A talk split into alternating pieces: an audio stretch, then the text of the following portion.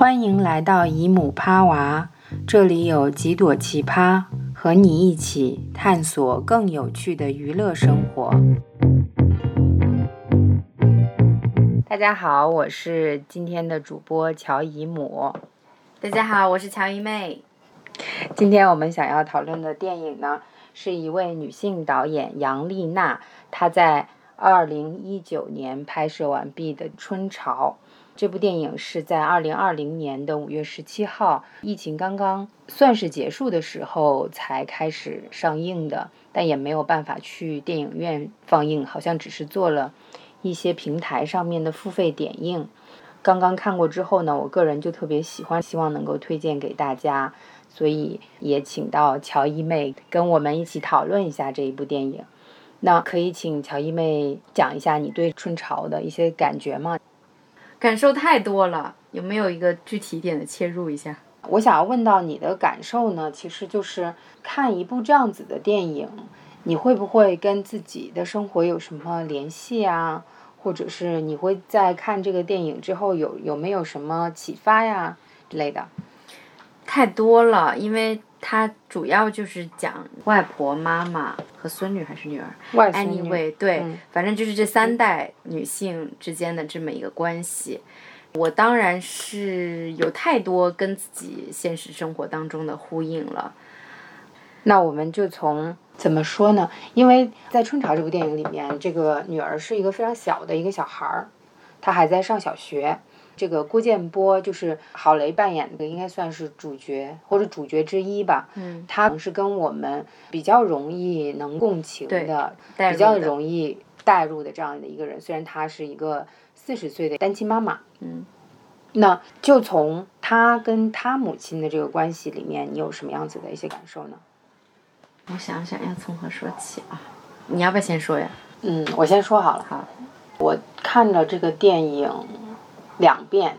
第一遍比较多的是专注于看母女关系的这个点。当时我印象特别深刻的是九岁的这个小女孩婉婷，她真的是一个特别聪明、压力特别大的一个角色，因为她一直是在扮演她的妈妈和她妈妈的妈妈之间矛盾的灭火器或者是调和剂。对，呃，她总是能够在特别适合的时间里面出来介入，化解一场。巨大的冲突，嗯，这个是其中的一个。第二个，呃，我的感觉就是这个老太太实在是太坏了，她把她女儿珍视的一些东西拿出来卖给收废品的，把她女儿写的日记烧掉，把她女儿留存下来那些照片烧掉，就是所有的女儿关于自己父亲的那些记忆的东西，她都希望把它毁灭。然后还亲口告诉婉婷说：“你妈当时是不想要你的。”我觉得这些事情都做的实在是太过分了。嗯，那是我第一次看的时候的感受。然后我第二次看的时候呢，就看到了另外一条线。姥姥叫季明兰，郝蕾扮演的这个叫郭建波，呃，女儿呢叫郭婉婷。那从一开始季明兰出现的时候，就是在排练这个文艺汇演里面唱。我和我的祖国，还是我爱我的祖国这首歌，嗯，然后中间还有穿插着其他的跟这个相关的一些元素。那这是我第一次看的时候是没有看到的。第二次看的时候还有一点感觉，就是我觉得我第一次对于季明兰的评价有点过于刻薄了，嗯，就没有去考虑到她作为她那个年龄段的女性之前曾经经历过的那些事情。虽然如果我作为郭建波的话，我也不能够原谅他所有做的那些事情，但是我更能够理解他为什么会变成他现在这个样子了。嗯，我觉得说起母女关系的话，这个要说的太多了，所以我我先不说这个啊，待会儿我们聊起来，可能我想到可以说一些。我整体的感觉就是，可能是因为我在看之前已经听过一个播客里面有讲到这个电影，所以。我就不是完全一张白纸的去看这个电影，反正看完之后就是觉得这部电影是一个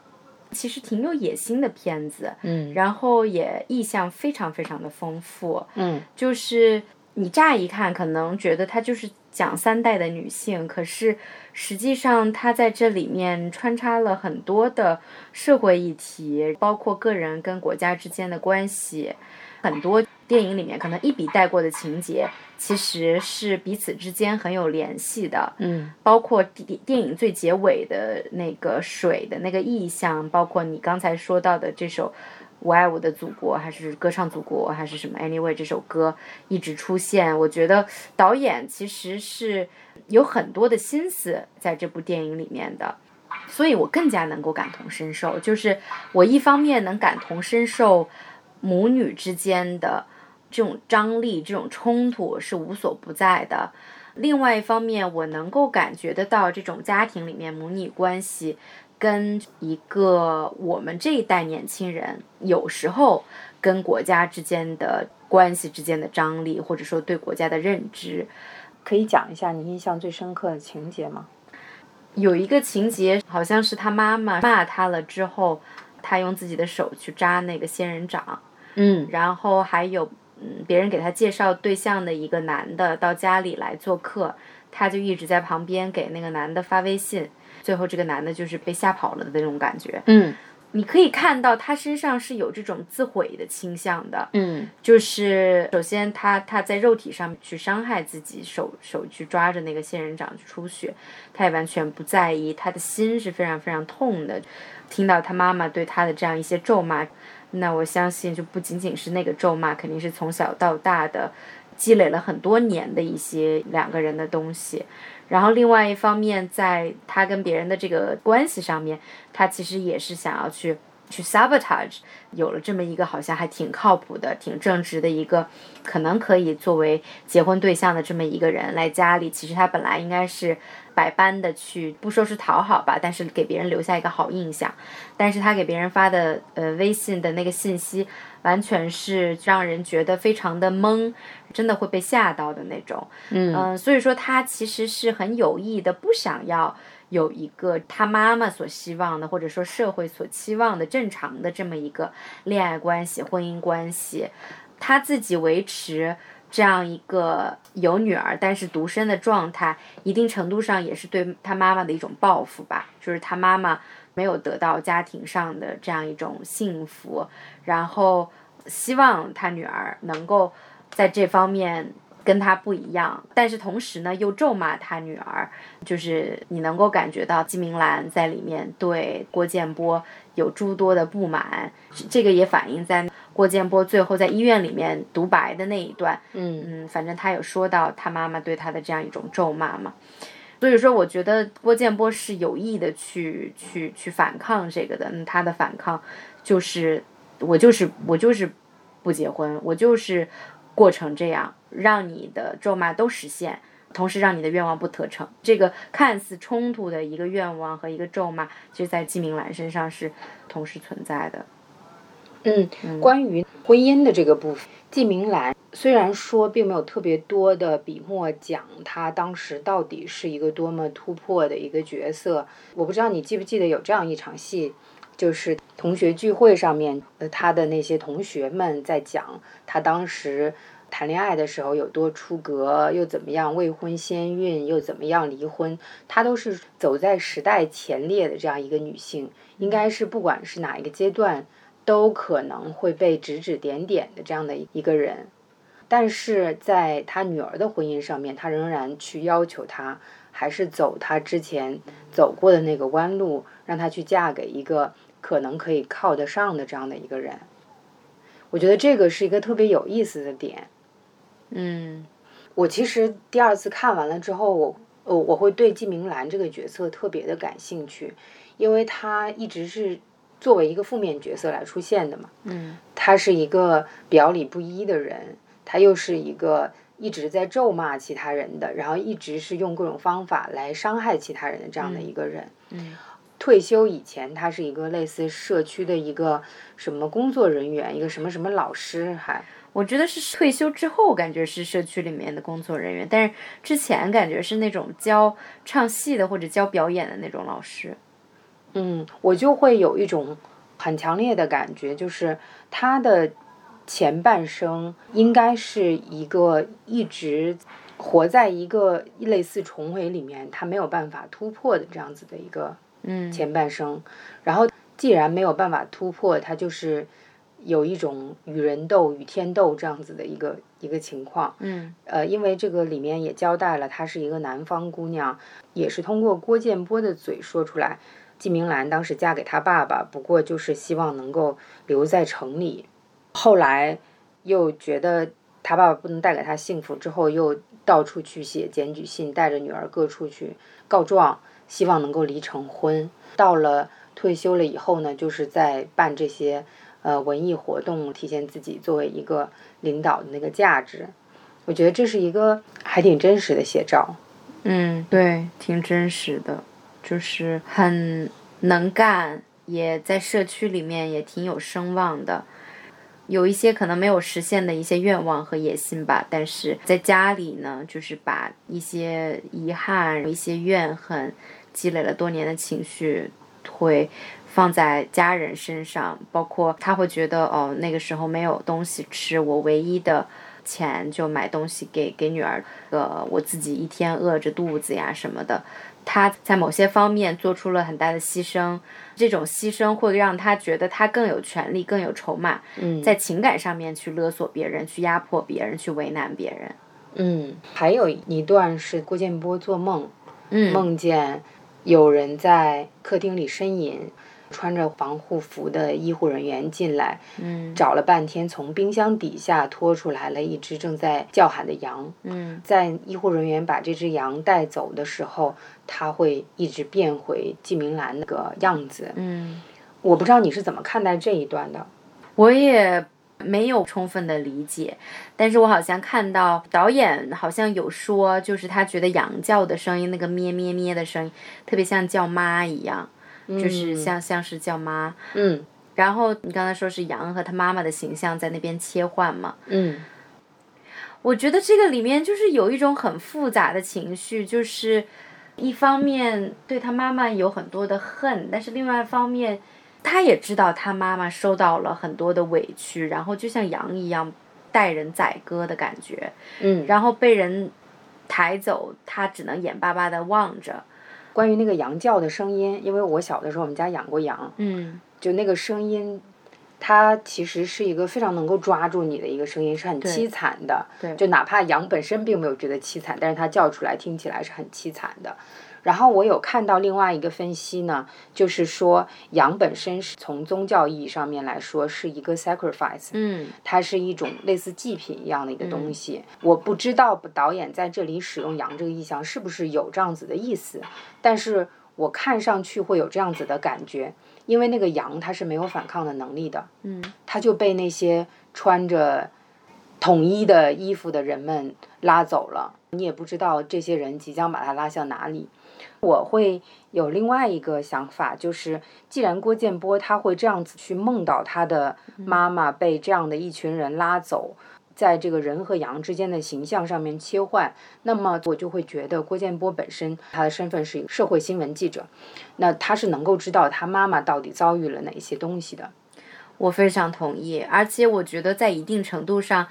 他梦到的这一场景，就像遇见了他妈妈最后生病住院了一样。就我不知道你有没有这样的经历，我有过至少两次，是我觉得好像我做的梦是遇见了之后发生的事实，不是说我我当下发生一个什么事情觉得似曾相识，不是这个，嗯这个很多人都有。我是真的有过，就是做过什么梦，然后这个梦里面的情节之后就过了一段时间发生的事情，它的那个 message 跟我梦里面的那个感觉是是完全的一致的。我自己是会有这样的经历，所以我会觉得他当时的梦其实一定程度上也是预示了后面。他妈妈必定是会有某一种结局是自己无法控制的，一个不能说是积极的结局。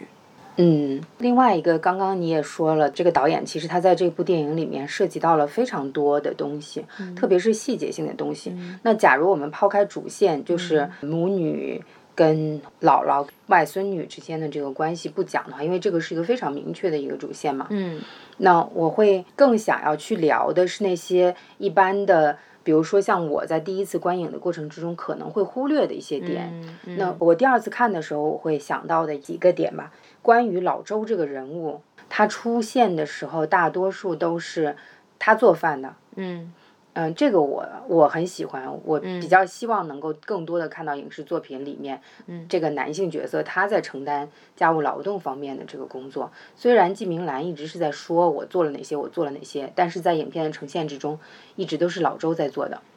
第二个点呢，就是在郭建波跟季明兰两个人。关于社会新闻记者的使命这件事情产生争论的时候，老周说了一段：“当然要感谢国家，因为国家，我这个普通的工人才能够当得上厂长，退休之后才能有这么好的生活。”这个点我觉得非常有意思。这个片子的具体的时代设置，我不知道是在什么时候，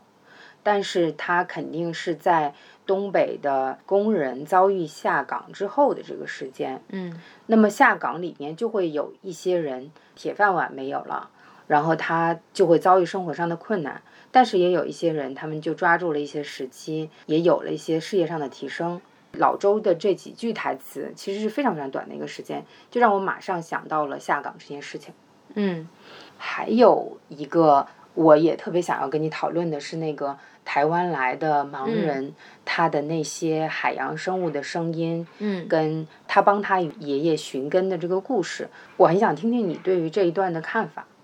我先补充你前面讲的，就是老周当时讲到那一段，嗯。就我没有一下子想到下岗，或者说我没有觉得他要特别强烈的表现他对国家的感激之情，因为他当时说那句话的情境其实是帮他们俩打圆场，对，他是说，呃，如果没有国家，我不会当上这个厂长，不会在这边遇到你，所以他最后用这句打趣的话，其实是想要缓解那个紧张的气氛。嗯，而在那之前，其实最开始他们之所以有这样一个呃冲突，季明兰和郭建波之间，是因为。他表扬郭建波写的新闻，说他是国家的良心什么的嘛。嗯。然后这个时候引来了季明兰的不满，就是说你天天吃着国家的粮食，就像是一个每天我喂你吃，你还你还反过来不感恩我，然后你还要披露这不好那不好什么的，这人怎么这么白眼狼之类的。这边其实是一个非常明显的，就是从金明兰口中把母女关系或者说家人之间的关系跟你个人和国家之间的关系。把它完全的做了一个对比，嗯，所以说我觉得这边这个场景我也很熟悉，就是 这样类似的对话，其实在我的生活当当中也很常见，就是你你是这个国家的一份子，他的这个报社，我猜想啊是一个这种公家的报社，就是他他不是一个新媒体，或者说是一个想说什么就说是他可能还是一个政府机关报这样子的，不然他妈不会说他是吃着国家的粮食，那所以说他在这个政府机关报里面能够写。这种批判社会黑暗的这个空间就更加有限。我觉得之前，嗯，九十年代，然后两千零零年那个前后，像焦点访谈特别流行的时候，嗯，我能够感觉就是一些官方的媒体，他们其实能够做批判性的报道的空间是很大的。但是这个电影里面的时代一定是跟我们更加接近，就是。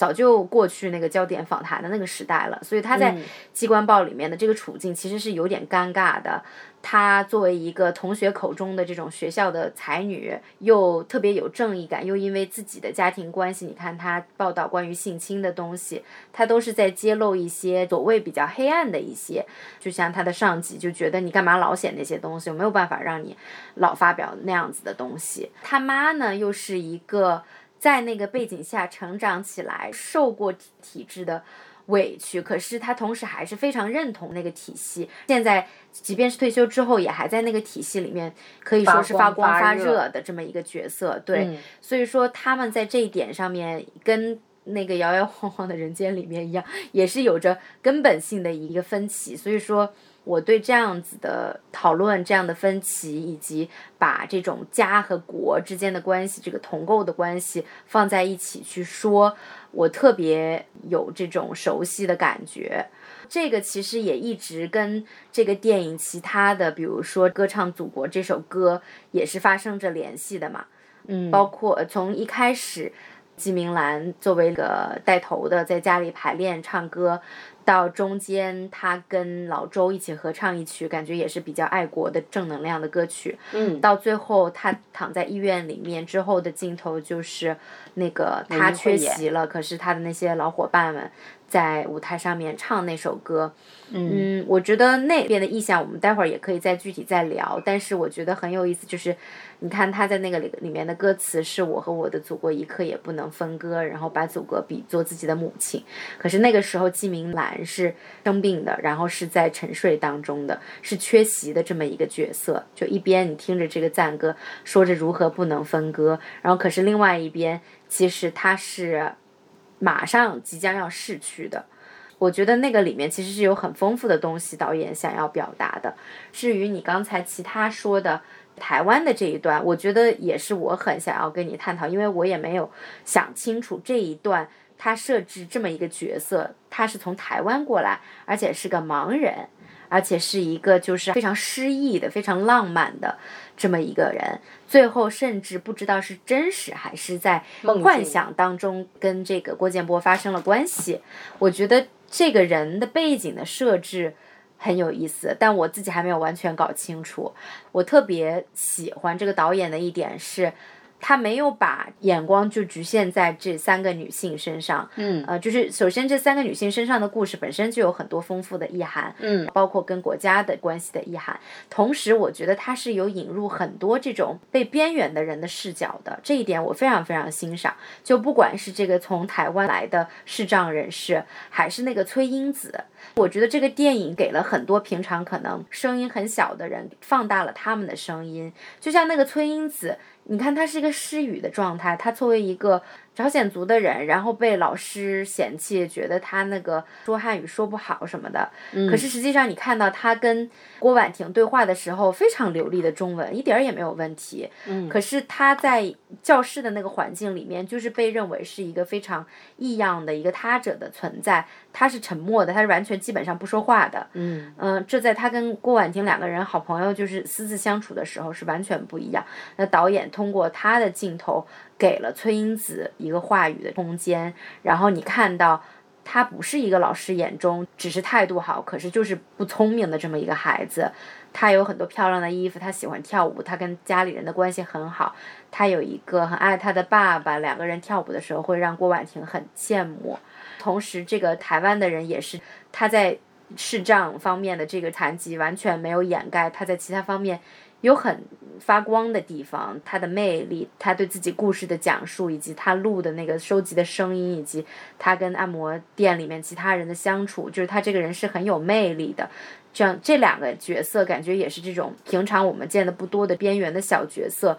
他们有了自己非常有特色的点呈现出来，所以我特别特别的喜欢。但是你要说为什么是要一个台湾的人，然后千里寻根，这这个设置我还没有想的特别清楚。嗯嗯，好像除了这个台湾的人千里寻根之外，你好像也很难去找一个同源文化下面的千里寻根了。嗯，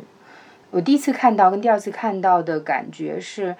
不太一样的。第二次的感受可能更多一点，特别是他跟按摩店老板的对话，加上后面他又给他的这一些视障的，可能没有办法去到其他地方，去海边去听这些。呃，海里面的动物的声音的同事们展现这些声音，嗯，但你说导演到底为什么会这样子来放，我也没有办法想出来一个特别具体的答案。但我想他放这样子的一个人，你会有你的那些思考，我会有我的那些思考，结合我们自己不同的一些知识背景跟呃文化背景。会有这些思考，可能就是导演想放这样子的一个人物设定的目的之一吧。嗯，包括我觉得为什么最后设计是郭建波跟跟这样一个人发生了关系，就是我觉得一定是有他的原因的，就是跟这样一个人发生亲密的关系，对于郭建波来说可能是没有什么包袱的，或者这样一个人让郭建波特别容易去受到吸引。他是不是某种层面上，他的这个视力上看不见的这个障碍，其实是反而是让郭建波能够更加放开的去跟他建立某种关系的一个原因之一。我不知道这个里面是不是有某种联系，但是我会想说，如果他是一个视力健全的人，郭建波可能对他不会有这么大的兴趣，在坐在那边很安静的听他放海边的声音啊什么的。我其实对这个没有那么多的思考，嗯，我会比较多想的是郭建波的那个情人，嗯，就看起来像是一个做音乐的一个一个对一个颓丧的艺术家。对郭建波跟他之间的那个性的互动，对跟郭建波不管是在梦里、幻想里，还是在现实中跟这个呃台湾来的盲人按摩师之间的互动，他们是非常不一样的。我觉得郭建波跟他那个原本的情人之间的性的互动是有一点暴力的，是，但是他跟这个台湾来的男生之间的性互动是非常的温柔的，对，我觉得是有抚慰的作用的。嗯，就像他放的那些海洋生物的声音一样，它是可以让你呃平静下来的一个东西。嗯，你说到他跟他情人之间的那个相处，不是有一个情节，他进了那个情人家的房之后，发现他不在，嗯，就到处找也没找到，然后就不知道是生气还是担心，然后最后他情人从后面蒙住他的时候，两个人会有一些互相之间稍稍带有一种暴力，但是又有性的张力的这么这么一段动作。在他回到自己的宿舍之后，郭婉婷坐在那边，然后发现找不到他，我就会觉得这两个场景之间也是有联系的，就是两个人都是在一个情境下发现，哎，本来应该在我身边的那个人，我现在见不到他，就是有一种很恐慌的这种感觉。然后也让我想起我有一次小时，就是我不知道，就是我觉得可能大家多多少少都会有这样的经历，就是我记得我小时候会有过在家里面，不知道是午睡过后还是怎么样，就发现家里突然没人了，妈妈出去了，然后突然心里就很慌，就很想知道她到底去哪儿了，什么时候回来，甚至有时候会做一些非常疯狂的举动，就是现在想起来真的是有点疯狂，就我会打开我的衣柜门去看我妈妈在在不在里面，当时我已经不是那么小的年纪了，所以我当然知道她不在里面，但是我就是会做出这种疯狂的举动，Just in case，去对，就是当时就是你就可以想象。我多么的想要我妈妈在家，所以我就特别能够体会郭婉婷当时半夜起来发现妈妈不在，她一个人坐在房间里面等她妈妈，然后很生气，就觉得你怎么能够抛下我走，同时又很担心自己的处境的这种感受。嗯，好的。这样的话就必须要谈到郭婉婷这个角色了，嗯就是她是一个九岁的小朋友，但是她是郭建波和纪明兰的母女关系之中最大的一个调和剂。嗯，我第一次看的时候，我是很心疼这个小孩的。嗯，但是其实仔细想一想，现实生活中是有很多小孩在做这样子的角色的，只是有一些小孩做的没有这么好而已。另外一个方面，其实我会呃更深一点的去想，当然我不知道导演会不会这样认为，但是我更深的去想的话，我会觉得其实。呃，纪明兰对郭建波和郭建波对纪明兰都是存在着非常严重的家庭暴力的。嗯他不是以肉体暴力的形式表现出来的，是以言语的、精神方面的控制来表现出来的。嗯比如说一开始说的纪明兰会去烧女儿的东西，会丢弃女儿的东西。郭建波在一开始的时候，在他们在外面排练的时候，就把那个水龙头的水打开，嗯还有把烟头放在饺子皮儿上面儿，还有一些其他的就是说什么都不回复的这些，其实都是家庭暴力。嗯那对于这个小孩子郭婉婷来说，她跟崔英子之间的关系，呃，包括她那么羡慕的去看崔英子跟她的父母之间的互动，我觉得也是季明兰和郭建波母女之间的家庭暴力的一种延伸。嗯，我觉得她是一个很有同情心的一个女孩，就是特别是在崔英子这件事情上，就那个男同学不愿意跟崔英子同桌，因为听不懂她说的话，可是。郭婉婷就会说：“你来我这儿坐吧，我听得懂她说话。”我觉得她因为自己的家庭，她虽然看起来就是很聪明，然后会特别打嘴皮子功夫，但是实际上她肯定是个非常敏感的女孩，因为她的这些敏感，她其实对崔英子是会有更多的同情、同理和共情的，对。所以我我看到她身上这样一个品质，我很喜欢，也很心疼。最后的那个水漫出来的那个场景，你看到她没有按照之前安排好的，可能马上要上台表演了，要去念一首歌颂美好生活的诗，而是拉上崔英子的手，然后去外面去玩那个水。我觉得也像是她自己的一个觉醒一样，就是虽然年纪很小，可能说不上真的有意识的觉醒，但是在那一刻，你就会感觉他觉得那个水去追逐那个水，去跟自己的朋友去追逐一个这样一个有趣的东西，比在台上念那么一个虚伪的东西更加重要。这是我的感觉。包括他的这个同理心，就是在包括季明兰烧郭建波的东西的时候，他帮他妈妈救回了照片和半本日记。就是他肯定是心里懂很多很多东西的，他心里也对他的姥姥和他妈妈有非常复杂的情感，这些东西我觉得都是他不说，可是观众都能够体会得到的。嗯嗯，而且在这三个人的关系里面，其实真正的弱者就是他，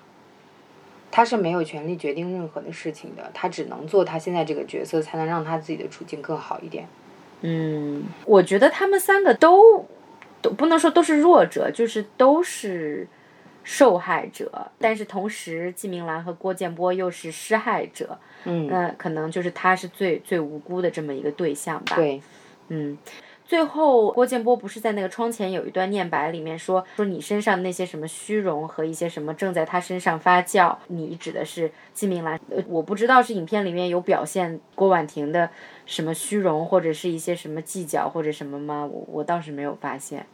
我也没有发现。我觉得这个片子可能也没有着重的去表现郭婉婷身上像她姥姥的那个部分。嗯嗯。但是其实有一个情节，我觉得很有意思是。他把家里的什么东西捡了，然后就在那边用脚敲钢琴，还有一只粉色的鸽子，我觉得那也是一个意象，就是那那只粉色的鸽子之前我印象中没有出现过，但是突然就出现，感觉那个鸽子特别受到了惊吓的，就蹲在那个一个什么东西上面。郭婉婷就特别兴奋，说：“鸽子小姐，我来给你演奏一曲什么什么的。”我就觉得那个鸽子其实也是有象征意义的，它也是像是一个待宰的羔羊一样，就它啥都不知道。然后呢，郭婉婷觉得好像是一个特别有趣的事情，是一个他可能会享受的一个钢琴演奏的一个东西。可是对于鸽子来说，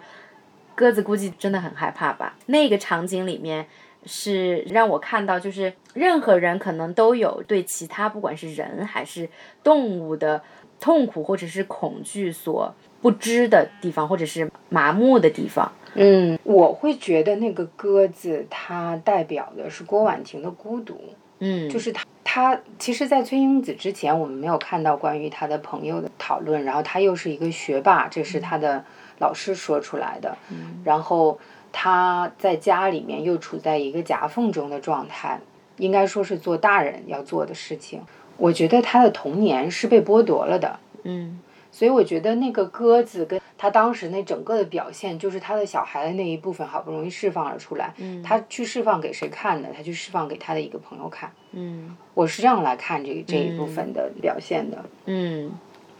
然后水的那个部分是我特别特别喜欢，就是你很难去用特别清楚的话来讲这个水它的流动具体代表着什么，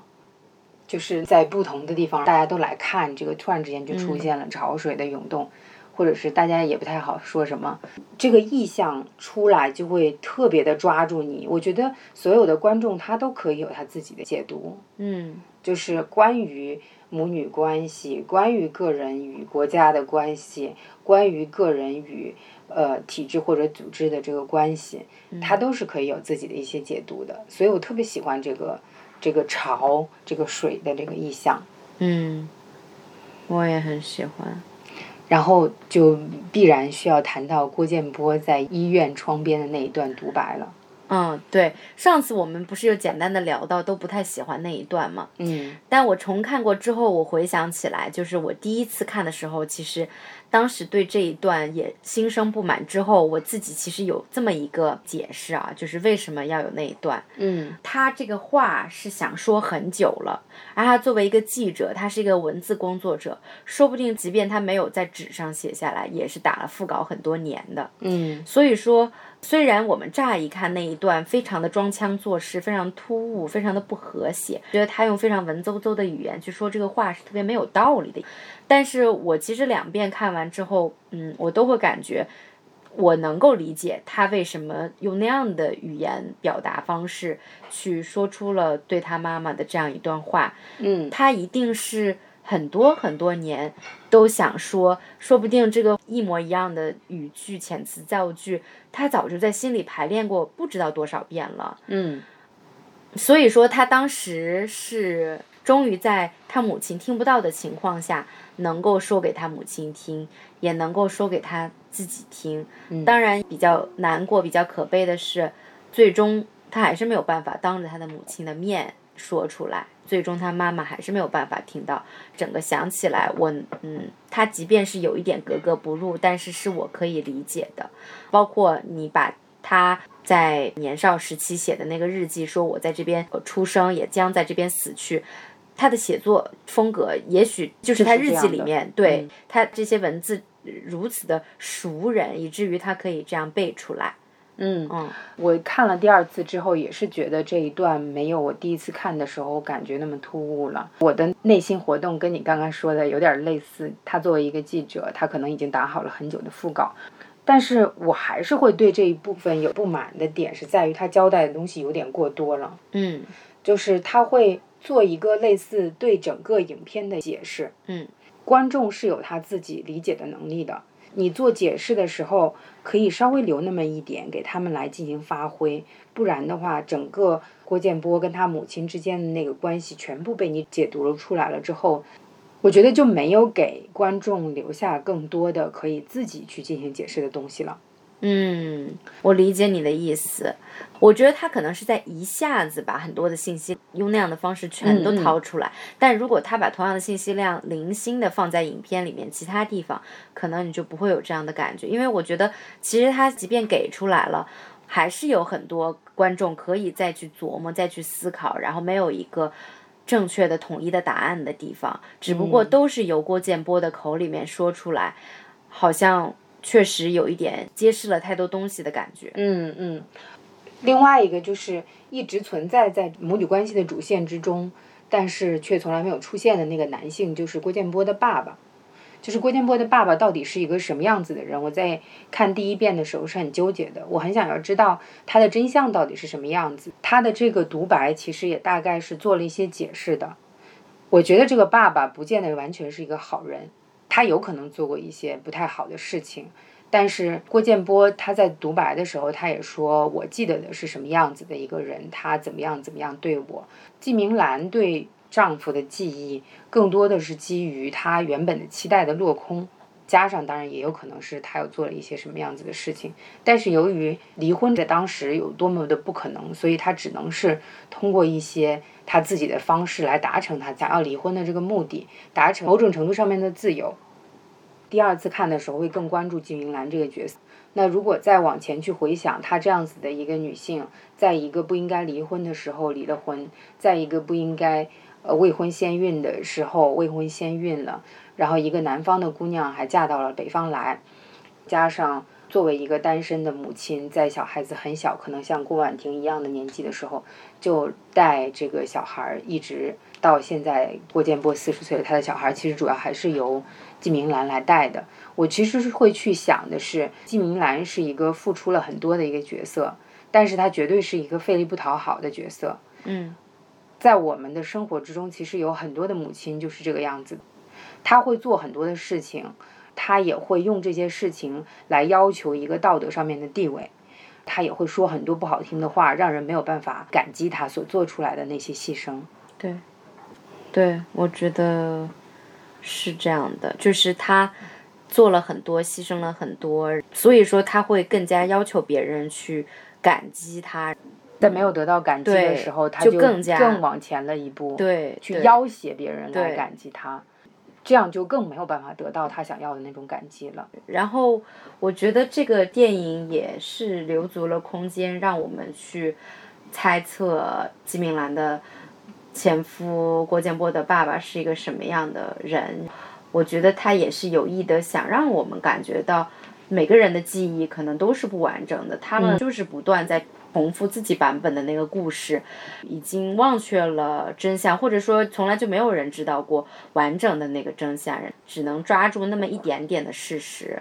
而且，我觉得季明兰她对于女性，对于性别的这个事儿，其实也挺有意思的。就比如说，呃，郭建波说他第一次来月经的时候，季明兰的态度是非常的冷的，说啊你怎么来这个了，然后非常的不高兴的那种。包括他会说郭建波出去很晚了才回来，好像是。很危险，还是还是不不卫生，还是不安全，还是怎么来着？反正就意思是说，他说不安全，但我觉得他的不安全是有几重意思的。对对对，但是肯定里面就包括他感觉他是在外面跟男人乱搞啊什么的，包括他说他觉得他的前夫有病，要求夫妻生活，可是他自己并不想要很频繁的去过性生活，所以我觉得在这方面，其实你感觉到他可能有一部分。厌恶，嗯，不管是女性身份带来的这个月经的这个生理事实也好，还是说夫妻要同房的这么一个一个期望也好，就是他自己是，或者他厌恶他作为一个女性的身份，不排除这种可能性。我就是觉得这一点也也挺有意思。哦，对，说到这一点，还有一点很有意思的就是在影片开始的时候。他作为那个社区里面的干部，不是去巡视看大家做的活动，感觉怎么样啊什么的。其中有一个男的给一个女的洗脚，然后他是说你好好服侍他，再打他的话他就跑了之类的这种话。我忘了是他说的还是这个男的说的，看得出来是这个洗脚的活动是特意社区为了促进夫妻之间的关系和睦而做的。那在这之前可能是有家庭暴力，可能是这个男的打过这个女的，所以说。我觉得季明兰这样一种去维护社区和谐，去希望男的不要去对他的妻子进行这样一个暴力，联系他自己经历的这个东西，包括他对自己的女儿的态度，其实里面是有各种很复杂、很暧昧的东西纠缠在一起的。其中还有一个我其实始终没有搞清楚，就是他楼上那个邻居，她那个闺蜜自杀的这个事情，嗯，到底是。怎么回事？我还真没有搞清楚。他其实是季明兰的同学，王老师。嗯，他是煤气割腕自杀的。虽然说他们两个很熟，在他离婚的那一段时间，这个王老师给了他非常多的支持，但是在他决定要赴死的时候，他没有告诉季明兰。嗯，季明兰一直想不通，一个是好好的为什么要死？大家都已经熬过了那个困难的时候了，现在已经退休了。嗯，然后还有一个就是，有什么事儿为什么不告诉他？这两个东西，当他去跟郭建波说这个事情的时候呢，我忘记了是郭建波去暗示的，还是他自己说出来的。就是他说：“难道我不是一个很好的朋友吗？”嗯，我觉得可能他跟这个朋友之间的很好这个关系，对于他来说也是他的自我价值的一种体现。嗯，但是他却失败了。嗯，因为他的朋友没有在做如此重大的人生决定的时候询问他，嗯，或者告知他。嗯，我觉得这边其实是不是也反映了季明兰他在某些事情上面他的认知跟事实确实是有偏差的，就是他觉得他跟他是个很好的朋友，然后可以无话不说。这个人总不至于要死，就算要自杀，也要先告诉我这样一个好朋友吧。可实际上，这个人在他不知情的情况下自杀的这个事情，就证明他其实对他们这个友谊的理解，以及对朋友所谓朋友的这个生活状况的理解，其实是不全面或者是有偏差的。看到这一段的时候，我的第一个感觉就是金明兰应该是一个很自私的人。嗯，就他并没有真的去关心这个朋友。嗯。因为如果这个朋友已经有了死的想法的话，他应该会有一些表现。如果他们两个的关系真的足够近的话，应该是可以看到一些东西的。另外一个就是关于生死的观念的一个问题。当然，就是他们的年龄，我不知道是经历过文革这个时候还是没有。因为屈辱是可以让一个人。真的丧失活下去的希望的。他当时讲了，这两个人是没有孩子的，是领养了一个女儿，这个女儿是非常不孝的。嗯，还有一个是老头已经死了，说他一直是依靠这个老头的，所以最后就赴死了。嗯，那我想这只是别人口中的一个现实，是具体到底是什么样子的情况，是我我个人去猜测，这完全就是一个没有特别多根据的一个推断，就是因为屈辱选择了自杀。这个事情会让我想到，会有很多人因为非常大的屈辱而自杀。这个事情，OK。包括后来非常简短的那个女儿的出现，也大概能够表现得出来，她可能会遭遇到的一些屈辱。嗯，但是在季明兰讲到她这个朋友的事情的时候，她是以一个旁观者的角度在讲的。嗯，我觉得她不是以一个好像你是我特别好的朋友的那种类型的角度在讲这个事情。另外会想到的是，就中国人中国的老年人自杀率是蛮高的，很多是因为我们有这个孝的观念，希望子女对老人好，能够尽到赡养的义务。但是另外一个方面就是，呃，当时的那个观念可能在现在的很多儿女的角度上面来说，它不再有效了，所以就导致了两代人之间的一些观念上面的分歧，然后导致了一些老年人寻死的这个事情。嗯。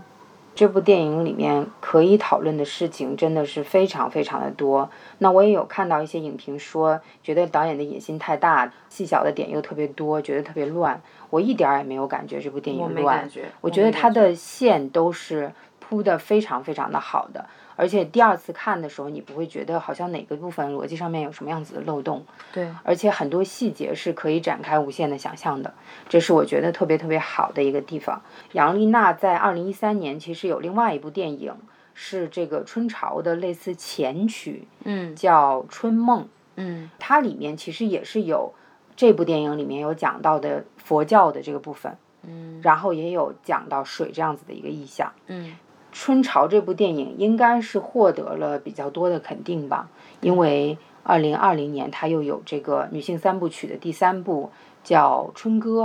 嗯，又要上映了。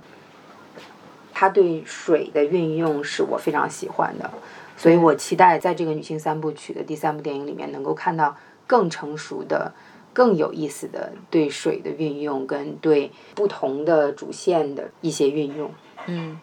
同意，很明显，我们都非常喜欢这部电影，有非常多想要说的东西，但又不知是从何说起。对，真的就是任何一个镜头，任何一个场景，都有很多可以 感同身受，然后去分析的地方。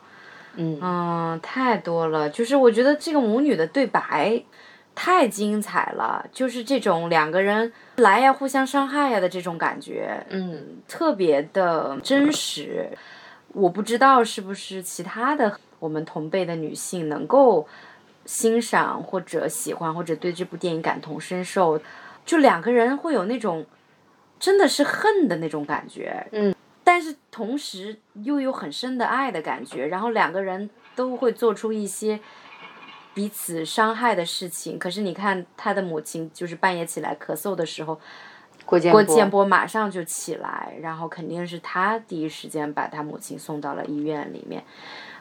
我就觉得，嗯，包括他他那个母亲金明兰对他说的一些贬低他的话，就是说你这写的都是些什么东西啊之类的，就是我觉得应该很多的女儿都是能够有共鸣的。嗯嗯，我觉得是一个特别中国化的家庭关系的表现，就是因为我们两个很亲，所以我在跟你说话的时候不会注意我的用词跟语气。嗯，但是我觉得在这部里面还跟其他的大多数的中国家庭不一样。我觉得这个里面，他对他女儿，就是或者说他女儿对他的这种憎恨或者怨恨，其实是更多一层的。嗯，季明兰对于他女儿，就是感觉离婚了之后，他自己单独抚养郭建波，以及后来去抚养。郭婉婷，郭婉婷肯定都是有很多不容易的，而且里面有一段是郭建波的朋友说什么，什么两个人的能量应该是百分之百，然后如果说我只有百分之二十了，我就要求你百分之八十，如果你没有百分之八十呢，那就要不就是第三者，要不就是个孩子。嗯，那我觉得可能在金明兰的这个情境里面，就是都有，反正就是看到郭建波。她可能就想到她丈夫，就想到那些不愉快的事情，以及她拿她的孩子作为一个工具去去什么领导那边哭诉啊之类的。就是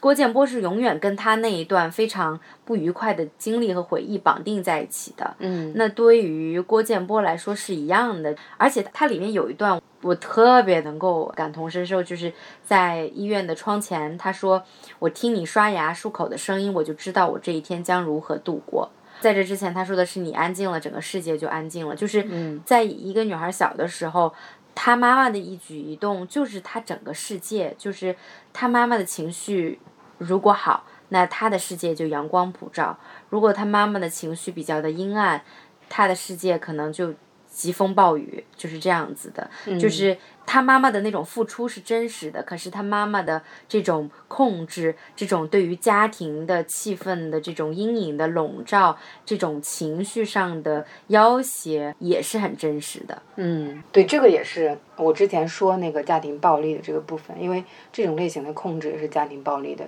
一种表现形式嘛。嗯，你要说一下那个性侵吗？就是他最开始的时候报道那个心情，我觉得这也是个很好的一个点，就是他是有线埋在这边的，就是嗯，他对这个事情的关注肯定在一定程度上跟他妈妈控诉他爸爸是个流氓是有关系的，嗯，包括他妈妈说什么什么有一次在戏园子里面，郭建波的爸爸在摸自己，然后吓着了身边的女学生什么的，这个肯定跟那个郭建波报道这个老师性侵学生。是有一定的联系的，这个我倒没有往那个方向想。我第一个反应就是他要通过这个方式来讲，作为一个记者的郭建波是一个什么样子的人。对，可是他可以用别的社会议题来来说，可是他用了性侵这个，就是我觉得还是有有呼应。这个对呼应这个电影情节，就是呼应他自己的家庭的这个背景的经历的。嗯，我没有往这个方面想的另外一个原因，就是她作为一个女性的身份，她已经足够。我会认为，对，就会足够让她去关注这样子的，呃，又是女孩子，而且还是小学生。包括那一场，妈妈们不想要把这个事情捅到媒体去，因为很害怕会影响孩子的前程这个部分的，我觉得都是非常非常现实的。就这部片子里面的情节都是非常现实的会发生的情节，除了那个潮水涌出来跟郭建波站在窗前独白的那个情节之外，嗯，我觉得都是非常非常现实的。你要再说一下你对水这个意象的理解吗？嗯，这个问题我还真的特别仔细的去想过。我对于就是这个潮水奔涌有一些我自己的可能相对来说比较反动的看法，所以我选择不说。OK，我没有太想明白这个意象，其实，但是就是他那个意象不仅仅是最后这个潮的这个意象，也包括前面郭建波第一次是用放水来让他妈。不得不把屋子里面的人赶走，然后后面就是用水的那个声音去掩盖季明兰和郭婉婷说话的声音，然后也掩盖他自己哭泣的这么一个声音。再次是用了水，包括里面去撒骨灰的这个情节，嗯，其实也是在河边还是在海边是有这个水的。我也没有太想透彻，就是说具体是怎么解释，它是一个怎么样的意象，包含了什么东西。我现在想，你也可以用这种方式来解释，就是仅从女性的角度上面来说的话，这些都是他们的眼泪，就是有一种 we all bleed，嗯，although we bleed in different ways，就在这里可以说我们都有这个 tears。对，我觉得反正导演用。这个影片表达了挺多，他对不仅是母女关系、家庭关系的理解，还有对对社会的理解吧。嗯嗯，强力推荐，强推强推。好的，